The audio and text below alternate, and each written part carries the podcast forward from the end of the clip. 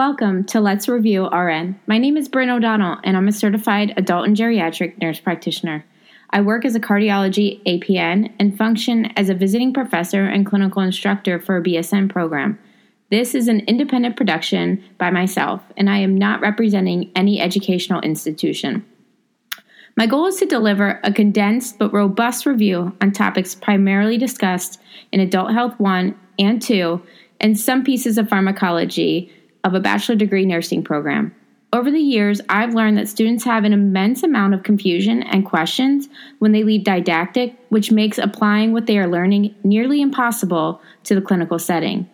I want to break down the basics so that you can continue to build upon your knowledge and put the pieces together. Welcome, everyone, to today's episode of Let's Review RN. Today's episode is pretty short, but it's it's pretty to the point. So there's not a whole lot or in-depth material that we need to go into about pericardial disease, but it is important to touch on it. Pericardial disease is a broad subject that encompasses pericarditis, pericardial effusion, constrictive pericarditis, and we even will talk about tamponade.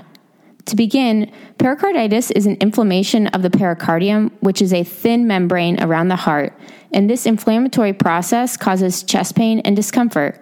Symptoms include sharp or piercing chest pain over the center or left side of the chest. The pain can become more intense with deep breathing and it can cause shortness of breath in the supine or lied back position. Patients can experience heart palpitations, low grade fevers, sense of weakness or fatigue, a cough, and even abdominal or lower extremity swelling. In a lot of cases, the primary cause of pericarditis is unknown, and at that point, it is referred to as idiopathic pericarditis. It is believed that many cases are caused by viral infections, but it can also be caused by bacterial infections, inflammatory disease, rheumatoid arthritis, systemic lupus erythematosus, scleroderma, ankylosing spondylitis, kidney failure, hypothyroidism, a heart attack or open heart surgery. It can be from medication side effects. Radiation therapy can result in pericarditis or even tumors.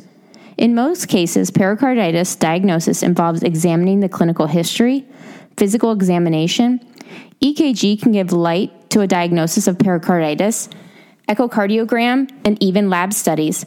If necessary, a chest x ray or a CT or even an MRI can be obtained to look for fluid accumulation as well.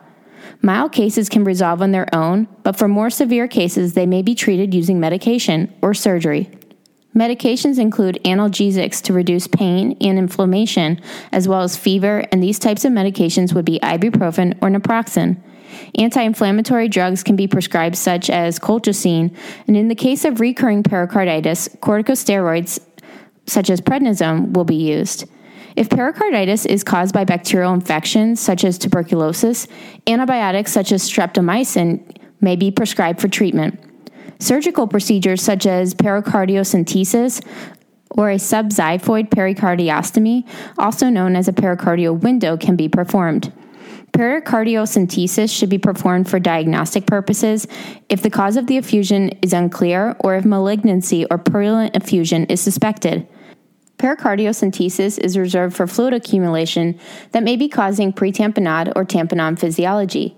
The pericardial window may be done under local anesthesia and has a high success rate with few complications, and recurrence of fluid accumulation is rare. This allows for fluid to drain out of the pericardium continuously. A pericardiectomy is a procedure where the entire pericardium is removed in the case of constrictive pericarditis. Constrictive pericarditis is considered a complication of acute pericarditis, causing permanent thickening or contraction of the pericardium. Cardiac tamponade is when fluid in the pericardium builds up, resulting in compression of the heart. The onset may be rapid or gradual, and symptoms typically include those of cardiogenic shock, including shortness of breath, weakness, lightheadedness, and cough. Thank you for tuning in to today's episode of Let's Review RN. I know it was short and brief, but I think it was important to touch on pericardial disease. Remember, you can always reach me at Instagram handle Let's Review RN and drop me a message if there's something particular you want to be educated on. This podcast is for general information review purposes only. It does not constitute the practice of medicine or nursing. The use of this information or any materials provided by Let's Review RN are at the user's own risk. This content is not intended to be a substitute for educational teachings through students' educational institutes or organizations.